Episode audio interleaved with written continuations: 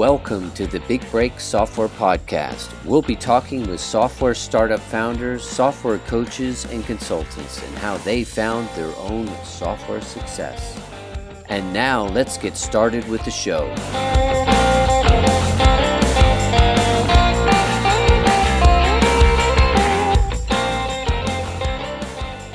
Hi, everyone. This is Geordie Wardman here, host of the Big Break Software Podcast, where I talk to top leaders in the software field like Seth Godin, Andrew Warner of Mixergy, and many more.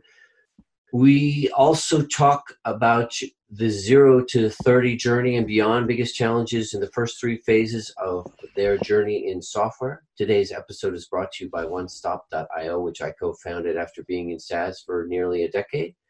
We have 45 developers waiting to take your idea to fruition. If you want a reliable full stack development team with top talent that costs half as much as in house developers, and you can think of us as your outsourced CTO because we've got 20 years of development, entrepreneur, and business experience to help keep your project from ending up in the software graveyard. We specialize in software as a service and software startups. Contact us at onestop.io so we can spec out your project today. Today, I have Jordan Gal on the show, founder of CartHook. Jordan founded CartHook in 2015 and made a pivot to checkout funnels for Shopify. Today, we're going back down memory lane to talk about how Jordan handled his journey from zero to 30,000 MRR and his software big break. How are you today, Jordan? I'm doing pretty well, Geordie. Thanks for having me on. Yeah, I'm excited. Uh, it's been a few years since you and I have chatted, so I'm gonna I'm gonna take advantage of this and get the full uh, full update. So cool. Why don't you Why don't you start off by telling us who you are, who your customer is, and what problems you solve for your customer? Sure thing. So it's a good place to start. So I'm Jordan Gal. I, I run a company called CartHook. And what we do is help online stores take control of their checkout process and specifically to enable post purchase upsells, uh, which is a strategy that gained popularity over the past few years. And what it does is it allows e commerce merchants to increase their average order value by making offers after the initial checkout page. Okay. And that's it. Our, our audience right now is Shopify stores. We'll be going to other platforms soon. Yep, we've been at it for five years. We started off with one product and then launched this, and I, am sure we'll get into all of that. Okay, cool. Well, why why don't we start off first? Um, do you mind telling us some of your SaaS numbers, like how many users you have, what your price point is, and things like that? Yeah, we, we don't share exact numbers, but I give kind of fuzzy numbers. Yeah. Um, so, uh, yeah, the software's been around uh, for three years. Uh, mm-hmm. Uh, we've processed over a billion dollars in GMV for our okay. merchants. Uh, the company right now is at several million ARR. That's our that's our company line. Okay, uh, that's our, our party line. I like that. Um, yeah, we have. Uh, yeah, we work with large e-commerce stores, and our pricing reflects that. And I can get into the pricing part of the journey. That's been a very pivotal part of the entire thing. Uh, so our software starts at five hundred dollars a month, and then mm-hmm. adds an additional half a percent of all payments transacted through our through our platform. Okay. So so we've you know we've specifically decided to go for the higher end for, the uh, higher for a number end. of reasons. Okay. Yeah, we can kind of get into all of that, right? Our our competitor is at sixty seven dollars a month, so it's been an interesting uh, experience competing uh, not on price but more on positioning and on service, uh, okay. which is not normally what I would have expected when launching a software company. Okay, so there's only one other competitor, right? For that. There, for the, that's good at least. Uh, that, yeah, there there are a handful. Uh, we we think of one as a, a, really direct competitor, and then there are several that do uh, very similar things. Yeah, so people okay. people have options. Okay, cool. All right, so why don't you just tell me a bit about um, where did the idea come from, and why did why did you choose um, e-commerce? Sure. So that that goes all the way back to the beginning of this journey, which is when I ran an e-commerce store myself. Okay. Uh, so this is ooh, we're talking. Was eight, it Shopify? It was not. It was okay. Shopify was barely a functioning product. You know, eight okay. ten years ago. It was super simple, and we needed more power, and we went with a, a platform called Volusion. Okay. Which back then was one of the leaders. Um, and so I started this business excuse me, my brother started the business. Okay. I was working on another startup that didn't work out. So when I dropped that, I looked over at his business, and while it wasn't growing that quickly, it was a straightforward business model, and that was attractive to me because the, the startup that I was working on was a, a politics-based site that was advertising business model. Okay. Uh, that was a mistake. I will not do that again. And yeah. so looking over at his business where it's, hey, if you spend, you know, money on advertising, you get traffic, some of them convert, then you get revenue, and then you ship them the product and you keep some margin. It was like real straightforward. Yeah. And so I asked him, hey, can I jump in on this? Can I join you? And that's how it got started. Um, and so, where's your brother now? Is he still so, with you? No, no. We we, we went our separate okay. ways after it. So we, we actually sold that company, and that's what led to CartHook to the software company. Okay. Um, so I, so just to keep the timeline straight, you you were probably roughly in there for four or five years with this e-commerce because you started nope. in 2015 or it was no, it was not. It was uh it was back like eight or ten years ago. So this is like 2011, 12. Okay. And we we ran it for 12 months and then sold it. Okay, okay. And and it was not a life-changing outcome. I call it career-changing, not life-changing. Right? It wasn't okay. that much money. It was a few hundred grand, which is cool, okay. but we had yeah. three of us there, so we yeah, split it up and then taxes. pretty quick. Uh, yeah, and then taxes and everything. It's you yeah. know, it's really at the end of the day, it's not life-changing money. Yeah. Uh, but it got me super into e-commerce and it okay. taught me a lot. And what it taught me was so I was responsible for conversion. Mm-hmm. We had we had three of us in the company, my two brothers and myself. One was responsible for bringing traffic. I was responsible for converting it, and my younger brother was responsible for what happens after the sale. So okay. email marketing, customer service, and so on. And so that had me very focused on conversion. Okay, I'm getting this traffic. How do I convert it into into sales? And so I went about learning everything I can get my hands on. I remember one pivotal moment.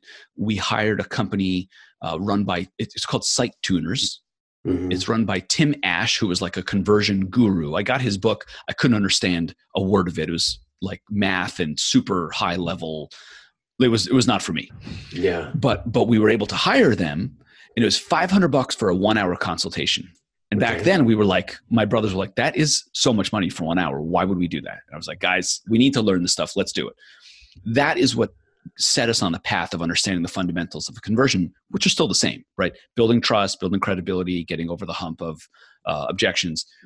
And so throughout that journey, we like the first month we launched, we did like 400 bucks. Then okay. the second month was 1200. And then it was like 3000, 8000, 15,000, 30,000, 80, you know, 80,000. It was like we just, as we learned, we just kept applying and then kept upping the budget once we had so it was all adver- Facebook. Was it was it paid traffic then? It was mostly paid. It traffic? was, but it was all AdWords. Facebook didn't oh, even really? have an ad platform. Oh my gosh! Yeah, wow. no Instagram, no nothing, no affiliates. Yeah, like, so this is like early. This is like yes. early Wild West days. Yes, but look, the fundamentals are still the same. The traffic sources and techniques are far, far more sophisticated. Yeah, now, which yeah. is which is great. Yeah. So I learned a lot and then we sold the business off because we were selling products that were available elsewhere. Okay.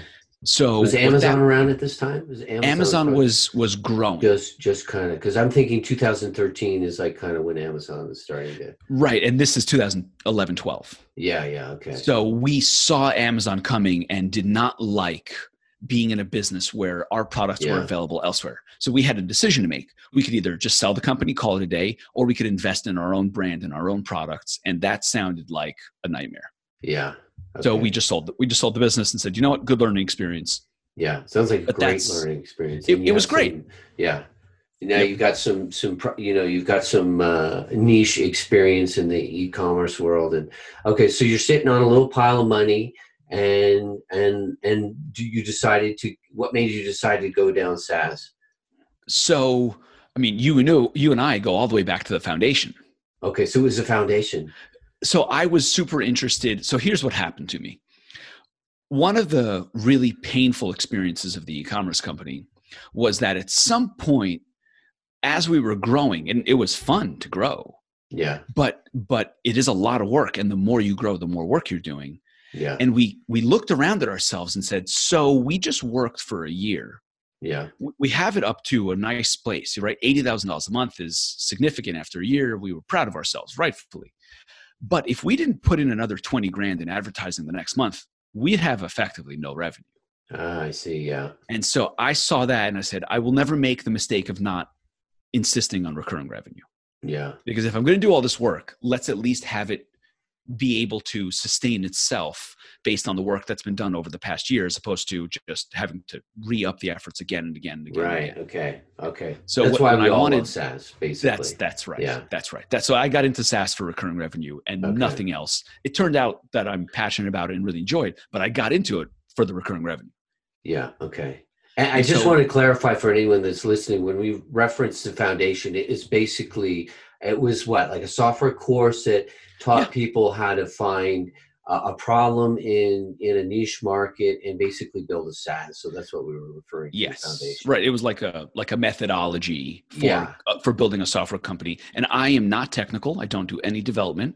And I was attracted to the the foundation because Dane had been able to do that without development chops. And that's what I needed to figure out next. I said I want software, but I don't know how to write software. How do I go from here to there? How do I get a software company if I don't know how to create the product? Okay, so you're in the foundation. Is that where the, is, and you decided? Well, I know e-commerce. That's where the route I'm going to go down. Is that is that how basically how that came? Yes, I was not looking Okay. for an idea. I, I I did explore other ideas to be open minded, but I I was pretty sure I would end up in the e-commerce niche. and conversion specifically, probably right? Exactly, Like I know conversions, so I you know I know how to convert stuff. Yes. So that's what you're thinking. Okay, that's Yes. interesting. Uh, yeah, Um, okay, so you have some real specific uh, skills around that that specific area, and you're like, okay, I know this. I, I want to go. All right. So did you did you start doing ID extraction at all, or did you? I mean, how did you figure out?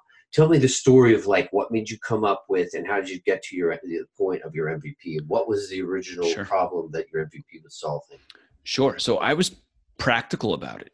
What I did was I looked at our credit card bills from when we ran the online store, Okay. and I looked at the different software that we paid for. And then I went to their sites and just thought about what was the dynamic happening between ourselves, the customer, and the software company. And what I identified as the as a good place to start was an abandoned cart app. Okay. So back then, that concept was new, right? So what an abandoned cart app does in e-commerce is it keeps track of the emails input into your checkout page, Mhm. and then if the shopper begins the checkout process by putting in their email address, but then doesn't complete the purchase for whatever reason, that abandoned cart app then triggers an email with the products that are in the cart saying, "Hey, you left this behind. Do you want a 10% discount on shipping or you know, come back and buy it?" Yeah. And Was so there was we- there any other abandoned cart software out at the time? there were, were very very few Uh, and so we used one of them and it was not good software but Okay. it made us two three thousand dollars every month okay. and we paid So you knew it was very valuable. ex- i knew Yeah. that the ratio of how much value we got to how much we paid was so high that i just would never cancel it For example, how much was that? Uh, that i think i think it was paid? $79 a month Okay, so you, So it's making us- 80 to get two grand back. Exactly right Yeah. so even if the software wasn't good i'm, Yeah. Not canceling that thing it's on Yeah. autopilot it's making me three grand a month Yeah, So I looked at that dynamic and I said, I want to be that guy. yeah, yeah. Okay. yes. So I, So that's this when is I, your idea then. You didn't. No one told you about this idea, so you're going against Dane's principles, Yes. and you're saying this is my idea, and I know it's a good one because I already saw it in in effect, and this software was terrible. So I'm just going exactly to go right. out and build a better, you know, widget or whatever mouse. bingo. That's that's exactly it. And so then my next problem was, how do I get an app built? Okay. What's what's the best way to do it? And I explored I explored everything. I looked. I talked to agencies. I talked to freelancers. I you know, I, I tried to figure out what the best way to do it is. It's it's a daunting thing when you're not technical to hire an agency to build you an app for call it 25 or 30 grand. And then what? Yeah. then you run the app but then as soon as you launch it you know you have to make changes and improvements yeah. and so then what you go back to the agency and just keep paying more you, you kind of like you don't want to be in that position it's, it's Yeah. i think i think it's a tricky position to be in Right. Okay. So tell me how you overcame that. a little bit of luck and a little bit of preparation and you know how a lot of these things go so i was in san francisco at the time my wife and i were traveling around for 18 months checking out different cities and where we wanted to live Mhm. um, and this is like I- 2015. Where what time are we in now? yeah 2014 Okay. 14. Yep. Okay. Um, maybe even late 2013 or so. So I'm in San Francisco and I go to the laundromat hmm and I bump into one of my wife's family friends from back in Connecticut. hmm And I recognize him as the younger brother of one of my wife's best friends. And I always knew that he, all I knew about him was that he was he was the whiz kid. He was the computer whiz kid. Okay. So the, you know the light bulb goes off in my head. I'm like, You're like, Charlie. oh, I could talk to this guy about. Yes. some, we could geek out on on how to do this. Yes. So we say, "Hey, it's amazing. We live a few blocks away. Let's go get dinner." Then we then he and I start having coffee like once a week or so. Turns out he's an engineer, but he's always been on other people's projects and he wants to get some entrepreneurial experience. Okay. So I, I make him the pitch. I say, "All right, if you build this thing, I'll give you a piece of the company and we'll be partners. And Yeah. I'll go off and sell it. And then what I had to do was prove to a talented engineer that it was worth their time to work on my idea for free. Oh my god, that is so hard It- to do. yes. It's so hard to do. Yes. So can we break that down, like how you did that? Because that is, uh, you know, it sounds like okay, that's what you need to do. But I, you, I can't tell you how many people pitch me all the time. Like, would you take a piece of this? I got this idea. It's like, you know, I hear this five times a day, or maybe not that much, but at least a week. I'm getting this pitch all the time. So tell me how you how you did did that. Yeah, it, it is a very challenging position for an entrepreneur to be in. You are in a position of weakness. You- you're begging a little bit. Yeah. and and you're you're beholden you don't have power in the situation it's really uncomfortable it's a tough spot Yeah. so right if you've if you've exited a company that sold for 50 million dollars and you are a non-technical founder people are going to work for you Yeah. Yeah. you know cool I, I'll, I'll go aboard this because the, the risk is basically low. first time.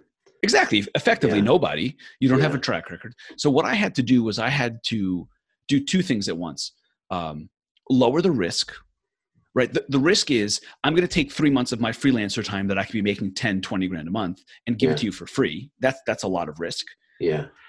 And then the other part was to make it exciting Yeah. so lower the risk and make it exciting so what, the way i lowered the risk was i said look i've run an e-commerce business Mhm. it was successful i sold it right so i'm like building up my credibility Yeah. Additionally, I know this product. I did the research. Here Yeah. are all the screenshots. And then here are all the cold emails that I've sent out. And here are the conversations that people are responding to my cold emails saying, Okay. That sounds great. I don't like my existing software or I don't use anything like that. I'd love to Yeah. try that. So Okay. I'm lowering the risk. You're not wasting your time. You're not wasting your time. You're not wasting your time. Yeah. Is this something then- you can do like in in like a pitch deck, or is this something you did at a coffee shop with him physically, just like showing him like you got your laptop out and you just showed him all this stuff? I got the laptop, laptop out over over coffee, over several conversations. Okay. and and built up the credibility and lowered the risk and did did all those things through these conversations and and the other part of it was someone who's technical very often uh, understands that they have certain strengths Yeah. but that they lack other things usually Right. it's marketing and sales And sales, exactly. Yeah. Y- yes Yeah. and so so And as he's, you, it sounds like he was already interested in, in, you mentioned that he's already interested in kind of getting that entrepreneurial uh, experience as well. So he's already sort of open to this idea. The idea. Yeah.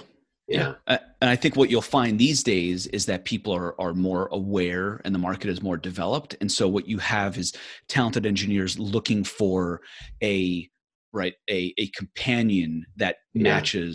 That helps them fill those those weaknesses. Uh-huh.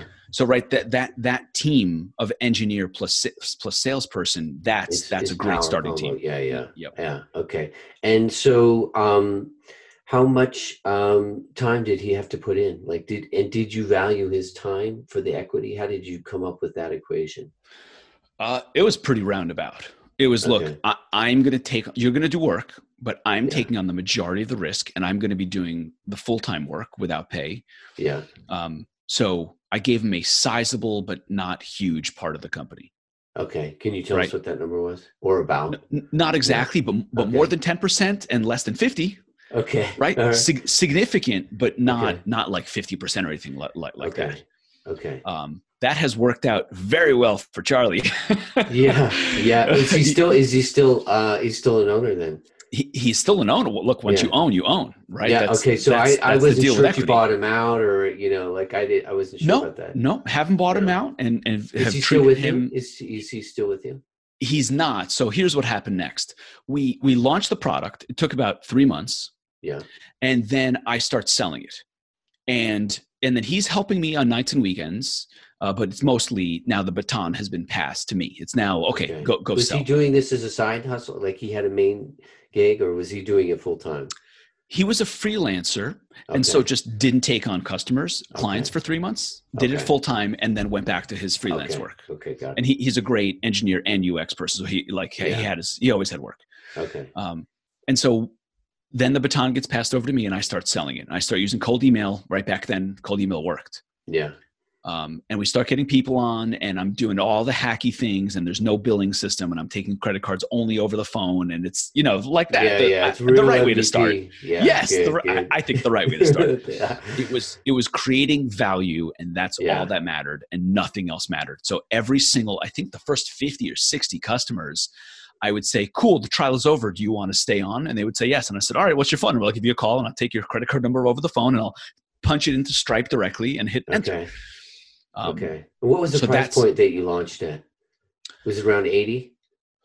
so i always wanted to price high that was Okay. has always been in my dna uh, because i just think it's so much easier to get to significant revenue Right, with okay. 50 or 100 customers as opposed to a thousand Okay. And how I long? people- so, so you were around hundred then? Is that right? we did i think it was a hundred to the bottom plan. yeah 99 249 499 Okay. and it was based on the amount of revenue you recovered Yeah. and then what i did to make it risk free is i would say it is the lesser of 10% or 99 249 499 Okay. so if you only recovered a thousand bucks you you you, you Oh, it's a no brainer then. It must have been the easiest sale going, that's right? that's how That's it why should you be could sell. You'd sell on cold email. You know, exactly right so pay if ten you percent of the money you make back. Yes. If you Yeah. recover zero, you pay zero. If you recover 500, you pay 50. If you recover 5,000, you get capped out at 99. So people were like, so I don't understand why I wouldn't do this. And I said, exactly. Yeah. Give me your credit card. Yeah, yeah, yeah. Yep. So, Okay, how- and sorry, I'm interrupting. Uh, No, no worries. Please continue. so I did that, got to about a thousand dollars in MRR. And then Charlie calls me and says, Jordan, I got a problem. I just got my dream job offer. Uh-huh. And I said, Charlie, you have to take it. You have to take it. Yeah. Look, we're at a thousand dollars in MRR. I wasn't, nothing, I, I wasn't doing it full time. Yeah. I was like, I like this, but I don't know what it is. Yeah. I, I was doing some consulting work and working for my dad a little bit and helping my brother out with something else. And like, you know, it wasn't 100% of my focus. And I didn't really know what it was. I thought what it was going to be was a nice side income. 5,000 bucks a month. I mean, that helps everybody. Who does, who can't use 5,000 bucks a month? Yeah. Yeah. Of course. So I said, you got to take it. So he took the dream job and then I was on my own. hmm So I just kept selling it and kept doing the same thing over and over again and got to about $3,000 a month. And then I had something really interesting happen. I got an email from a somewhat well-known entrepreneur. Most most of us know him personally. He's, a great guy. hmm And that email said, "Hey, how about an acquisition? I'm launching something new. I'd love to have you as a co-founder. Maybe we'll just acquire your existing company and let's do this thing together." Okay. So that you know, that's a nice email to get. Yeah. Yeah. Um, so that kind of got my attention. And by coincidence, I was in New York at the time. Mhm. Uh, I was in New York visiting family for the holidays, uh, where I would go back to see my wife's family for Christmas, see my, my family for Hanukkah, and we're kind of there for a week or two.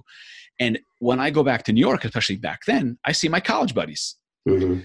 So my college buddies, I went to school in Michigan. Most of them are in New York, Mhm. and most of them went into finance. And most of most of them have made a lot more money than I have in finance Yeah. compared yeah. to startups. So I start telling them about my company and about this acquisition offer, and it kind of gets a few of them like, "Hey, that's Yeah. interesting, but it seems pretty early for you to sell. Maybe just like." Maybe raise a few bucks. I'll give you twenty five grand. You know, Yeah. these are the guys who just got their bonus for five Yeah. Yeah. dollars. Yeah. Yeah. So I'm thinking, well, that's interesting. And then I have another friend say the same thing a few days later. I say, hmm, that's interesting. This one, it's not even an opportunity, it's just an email hinting at an opportunity. Yeah. gets other people excited about a different opportunity and i can parlay one into the other and next thing i knew i said okay i think i have enough interest here to raise a little bit of friends and family money and then i can go full time on this and really give it a go Okay.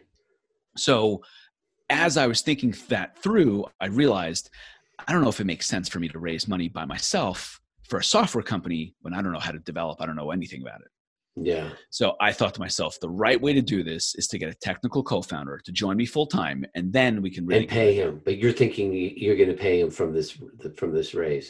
Yes. So Yeah. we, we, we both raised. It turned out the person I met, Ben, he he actually brought a good amount of his network, and that was at, at least half of the the raise itself. Okay. So so that's when I yeah I I, I looked for a technical co-founder to go full time for myself and him, uh, and the co-founder to go full time on the software company, and that's kind of what turned it from like a, what is this side project thing to all right, this is a company we're going to give it a go. Okay. So in our journey, you're at zero to five thousand right here. So the you're now Yes. is like when you're going to go from five thousand to fifteen. The second phase is what I Exactly right. call. Exactly All right. right. So so tell me about phase two. So phase two is looking for a co-founder, and that again was a combination of luck and preparation and hard work. Right. So this is the point in the company where when you get a sign up, you care and you look up who they are and you see maybe you can add some value and give them some uh, right some conversion tips. And that's a great way to introduce So you're yourself. doing like one-on-one sort of onboarding. Absolutely. Yeah, from the founder. absolutely. Okay. So I see I see an email come through with like a cool sounding domain. I'm like, who, Yeah. who's this guy? Who's Ben at skinnyandbald.com? yeah, yeah, yeah. So I go check it out. It turns out it's Ben Fisher. This this guy's awesome in New York. He's like in the startup scene. He's done a bunch of really cool projects. I'm like, maybe this is my guy. yeah. So I reach out to him and I say, "Yo, what what are you what are you doing signing up for my project for my product? Can we talk?" So yeah. we get on the phone. He's like, "Actually, I'm checking out your product to maybe build a competitor, uh, but it's great to talk how, with you." How how how can how uh, frank of him, eh? yes, a- absolutely. So we hit it off over a few phone calls, and it turns out he's what we talked about before. He's a product guy looking for a marketing guy. Yeah. Okay. And then we start talk, hey man, maybe it makes sense to team up. And here's what I'm thinking. And I got this acquisition offer and I got a little bit of interest to raise raise money. And what do you think? And that's when we say, cool, let's do this. Let's partner up. He brought his network, I brought mine. We raised, you know, a small round uh, from friends and family. Yeah. and then we went full time and that's what allowed us to get into that phase two in earnest now i had someone on board who understood product and understood software to a much better degree than i did Okay. then he started not doing the development but doing some of the development and the setup and the admin and the billing and all that stuff and then also was started was it just coincidentally the same stack that he was used to, or did he have to learn? Did he have to learn new stack? It was coincidentally his preferred stack it was php and ben Okay. was a, has always been a big laravel fan and that's that's in Okay. php And it was also. already it was already Laravel, or did you have to convert? it was in php so we didn't really have to convert pretty much at all Okay. Okay. Uh, but then, you know, then we started really building the product and making it better. And then with that money, we went full time. And then that full time plus a little bit of marketing budget really allowed us to start growing. And then I built out, I built out a cold email to demo process that brought us to, to 10k MRR. Okay. And, And and, that how was- what was that process, and how long did it take for you? Sure. And, and I, I, I wish this still worked the same way and that this was very valuable advice. It's really just valuable because like this is how you hustle. You just have to Yeah. figure out what, what works now. okay. So I went to BuiltWith. I downloaded a huge list of Volusion stores because that's the integration that we had. hmm And then I would send that off to one VA and they would qualify. They would make sure the site was in English, that they sold physical products, it was in US dollars, all the requirements that our software Yeah. could handle. Okay. Then they handed off those qualified leads to someone else had who did contact information hmm then loaded that into SalesLoft, which at that point in time was a cold email software, Okay. and then would send out 50 cold emails a day. Okay. And then so when you I had a pretty got big list. Did you have a big list, or was it not even that? Maybe it was. no, like it was a, it was still a good what 5,000. okay, or so you were- and you're qualified leads. Fifty a day, and so you were you were the one that was doing the follow up, though. Exactly right. Once an email went back to me, once someone replied, Yeah, then I would get it, and then And I'd set up the them on the demo. Okay. Yes, yeah. and eventually I had someone who doing the demos for me also, so it was Okay. just completely hands off, and that was awesome. And we just did that to about 10k in MRR. Okay. And then Nice. that, as soon as we went up market to Magento to other platforms, that stopped working completely. Really? and that's Okay. that's when we shifted gears yes because they're bigger companies and you're not you're not emailing when you email help at onlinestore.com Yeah, okay, you're yeah. not talking to the owner No, you want so you you realize you had to be speaking to the founder, and it's sort of smaller e-coms at this point. right the Volusion stores and if you sent any email you know support at help at whatever it was the owner was getting it and was responding Okay, I see. Okay. then you get into larger stores that have 5 10 50 person teams all of a sudden you can't get the decision maker through that cold email process and that's Mhm. when we had to change tech and that's when we went toward integrations and that's what brought us to that next level to like 10 to 15 15 to 20 okay. and what Would you call that was, phase three? Was that kind of a, a, a big shift? I mean, when when the last time that we were speaking, you were really kind of. I remember you were struggling, and it was probably around 2015, te- 2016, maybe. yeah I'm not saying Yeah. struggling, but you were just like getting Oh, yeah. frustrated. You were frustrated. because yeah because we we were trying to get the and things weren't moving fast enough you Yeah, know adding thousand dollars in mrr is cool but then you project out and it's that sounds horrible Yeah, yeah. in the beginning our goal was $1500 added in mrr every month and Yeah. that was good but then we want we wanted to get more so it, it was a frustrating process trying to figure out the, the real frustration was when the cold email stopped working Okay. and there was a few months there of like how do we grow what what do we need to do here and that's when we found integrations And was it Shopify at that time? Is that was that? the- Nope. no. Okay. shopify is really phase three and that's when we get into the other product so that's that's soon i, I can get to that in a few minutes Okay. um, so what we did with integrations was we would we would we understood our product piggybacks on top of a platform. And so whenever we do an integration it opens up a new market for us. And so what we did is we got better at opening up that new market. So we would do the integration but then we would make friends with the team at the e-commerce platform. Mhm. and then we would we would figure out a way to have them market our solution directly to their users Ah, okay. and and that's what allowed us to like And they were into- open to that. They were open to that, eh? they were more open to that than you would expect back then because their their customers were asking for a solution and Okay. they didn't want to build it themselves Ah, okay. right Okay. it's and now it's the same dynamic now that we have a platform and we tell our users about it and and now that dynamic is just switched now we're the platform Okay. but back then we had a really big breakthrough with a platform called cratejoy Okay. Cratejoy was a subscription e-commerce platform right when that like box of the month trend hit Mhm. and they grew super fast and they really needed an abandoned cart solution Okay. and so what we did is we did a bunch of work for them and then they put us right into their admin Okay, so you essentially tapped into their into their user base. So let's say it was like growing like maybe even to 20, 30,000 users and you were just like in your own ecosystem. No Yes. competition. Yes and Yeah. that was that was one of the key steps in the business to enable phase three Okay. and so so we did that and we started growing that's when we started to hit like 15k in mrr Okay. then everyone kept asking us when are you going to do integration for shopify we're on shopify you know shopify started to become like the big thing that it is now Yeah. So when we went to do an integration with Shopify, one of the things we noticed was that their checkout was actually very rigid. Hmm Right-? We were used to doing integrations with JavaScript and they didn't allow JavaScript on the page. So we started to realize, hey, this is this is pretty tricky the Shopify checkout.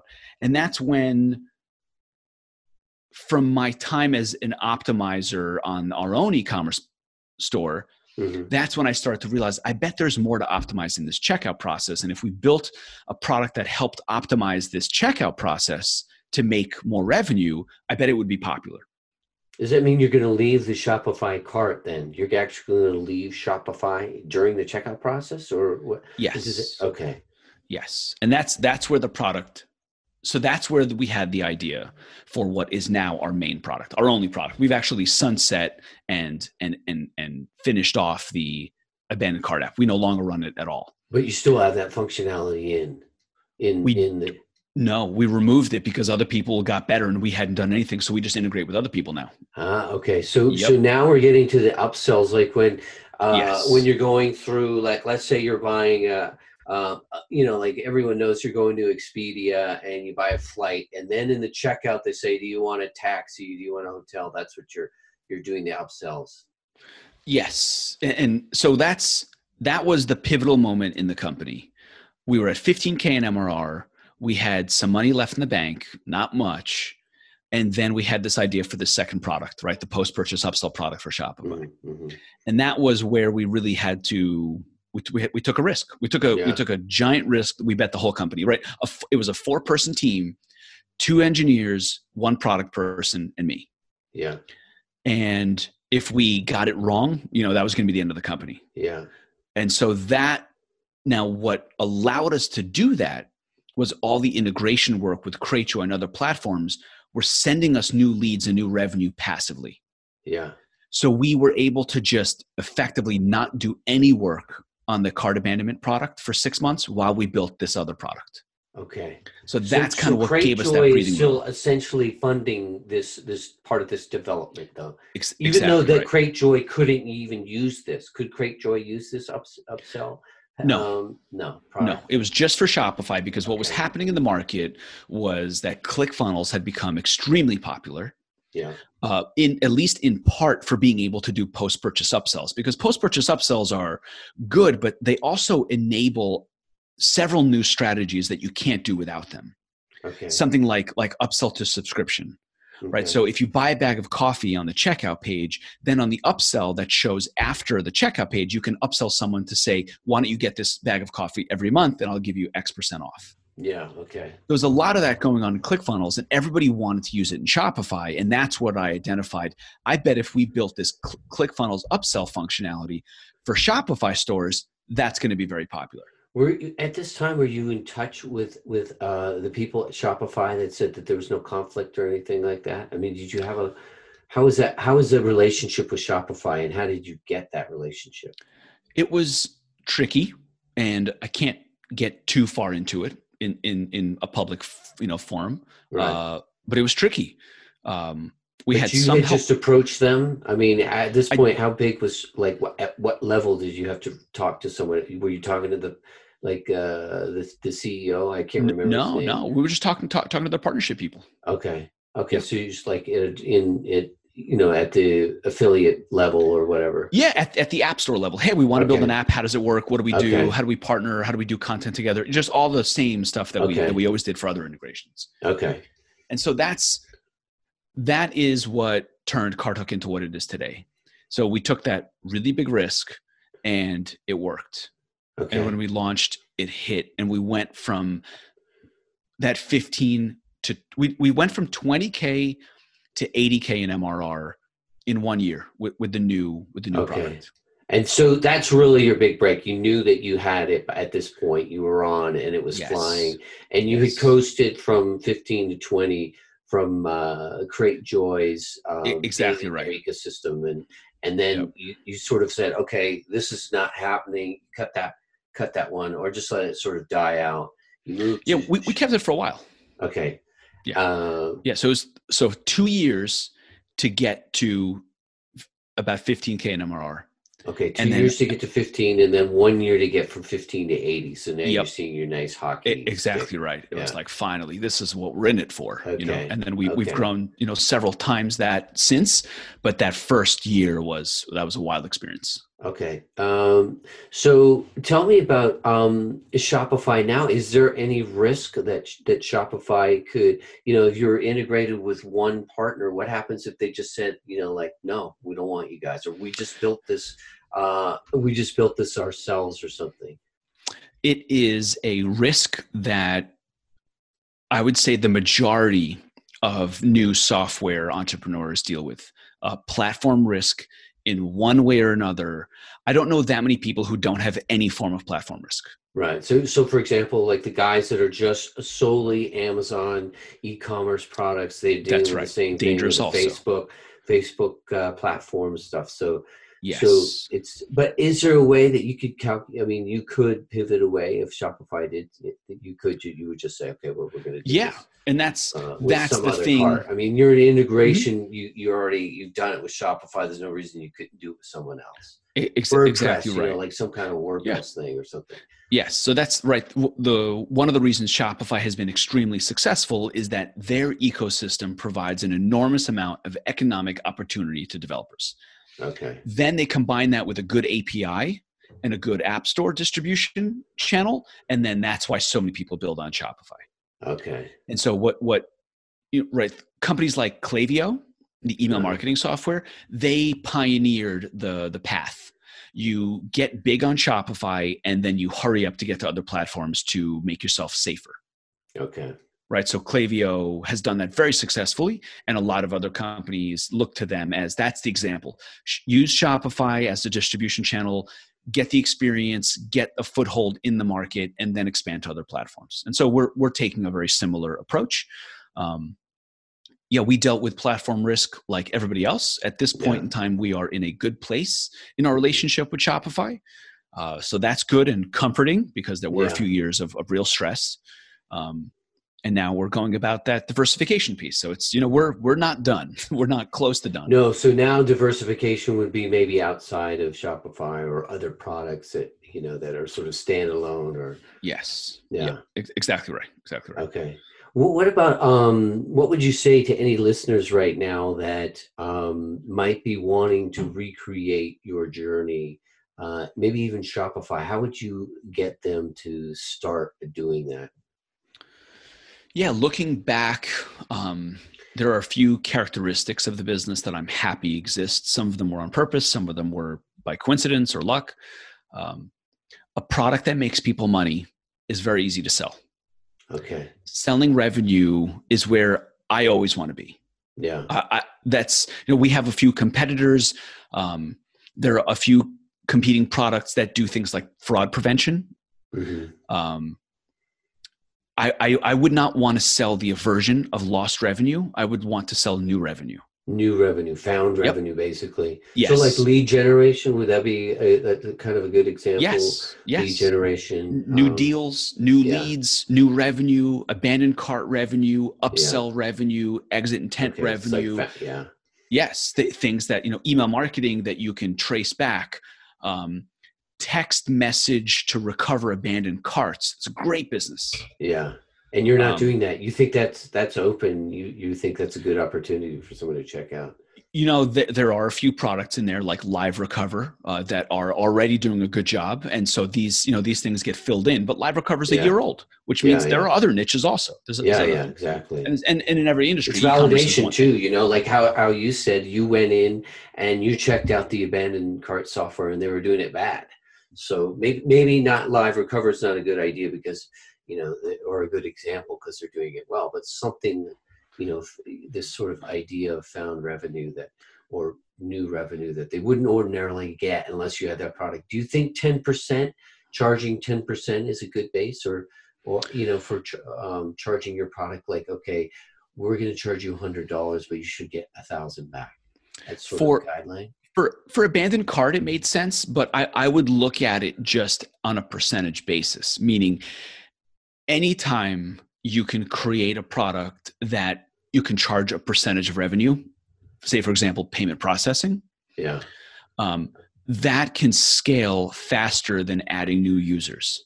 Yeah, right? So right now let's just say for example uh, i mean this isn't just an example this is real. We charge half a percent of revenue uh-huh. so if we just charged just $500 per user, if we added one store that made $100,000, we would add $500 to revenue. If we added a store that did a million dollars in revenue, we would add $500 to revenue, or maybe Yeah. another tier, a little bit yeah, higher. yeah, But if you could do a percentage of revenue, half a percent of 100K is 500. Half a percent of a million is 5,000. Yeah, So you can grow faster than user growth because user growth sucks. It is linear, it is difficult, onboarding, support. You know, it's what most people don't expect, and I did not expect myself, uh-huh. is that expenses just stick alongside revenue for a long time with software. yeah, I remember when I was at that 15K MRR stage, I had a friend who was at about 125K in MRR. Uh-huh. And I was like, you must be banking. You must be making real margin here. And he was like, absolutely not. I'm making the exact same amount of money as when I did 15K in MRR. And I was like- really? Yeah. I was like, I don't understand. Isn't there enough Yeah. room for, for profit? He said, well, there is, but you have to make a conscious decision that you're going to grow slower and your customers are going to be less happy if you want to make profit. Huh, that is interesting. Because Right. So they go they go Yeah. side by side for a I long see, time yeah, before okay. revenue detaches. So Okay. anything you can do in your business model that detaches revenue from expenses is good. something Okay. like a percentage of revenue Okay. doesn't care about your expenses being Yeah, paid. yeah. so so things like that are So Things to look commission out based, for. like commission based sort of uh, affiliates. products Yeah. yes Okay. um yeah things like that uh being adamant about starting off with an mvp and i think charging more uh not looking at pricing as the way to grow like you don't want to be the cheapest and this happens a lot in the shopify ecosystem they say there are a whole bunch of products so i'm going to make mine 10 bucks a month and i'm going to get you know 10000 users yeah. it, when in reality you know 10000 users is, is a nightmare that's Yeah. a nightmare of a business to run Yeah. uh, so you you want to be better in positioning than pricing. Yeah. There's a great book by is it April Underwood? I think I so. don't it's know called that book. Okay. it's called Obviously Awesome. obviously awesome. Okay, we'll put those that in the show notes. Yep, that Um, is a fantastic book on positioning. April Obviously April Dunford. awesome. That's it. Okay. Okay. April Dunford is the author. April Dunford. Okay, cool. Hey, Jordan, we're getting to the top of the hour here. I want to uh, make sure that you get on to your next call, but this was hugely valuable for me and a pleasure to catch up with you. So uh, I really want to thank you for your time. Um, anything um, we can tell our users more about how to follow you? You got to let's talk about your podcast, man. We, Sure. We haven't we haven't promoted anything for you. It's all I don't know. I, I don't promote anymore. Um, so first, thank you very much for having me on. It was really nice to catch up, uh, Yeah, even if it's even if it's recorded. I just pretended Yeah. like it was just us. yeah, yeah, that's Um, right. Yeah, and, and I'm I'm around the web on Twitter. I'm at Jordan Gal. Uh, the company is called CartHook. If you happen to be in the e-commerce niche or just want to check Yeah, out what check we're it out. doing, and then I do run a podcast called Bootstrapped Web, Okay, and that cool. is basically just our weekly musings and therapy session with my uh, co-host on what we're learning, what we're focused on, what the we're co-host is not Ben though. It's not Ben. It's somebody else. You is that right? no, my co-host is Brian Casel. Okay. He runs Process Kit and and CasJam is his personal site, and uh, yeah, he teaches people how to how to productize their businesses. So he has a course called Productize and a software product called Process Kit that helps people, uh, yeah, just productize Sounds their, their systems. Okay, sounds like a great resource. Spoken from a great entrepreneur, Jordan's doing a couple million ARR, so someone worth listening to. Thanks so much for your time, Jordan. Thank you. Cheers.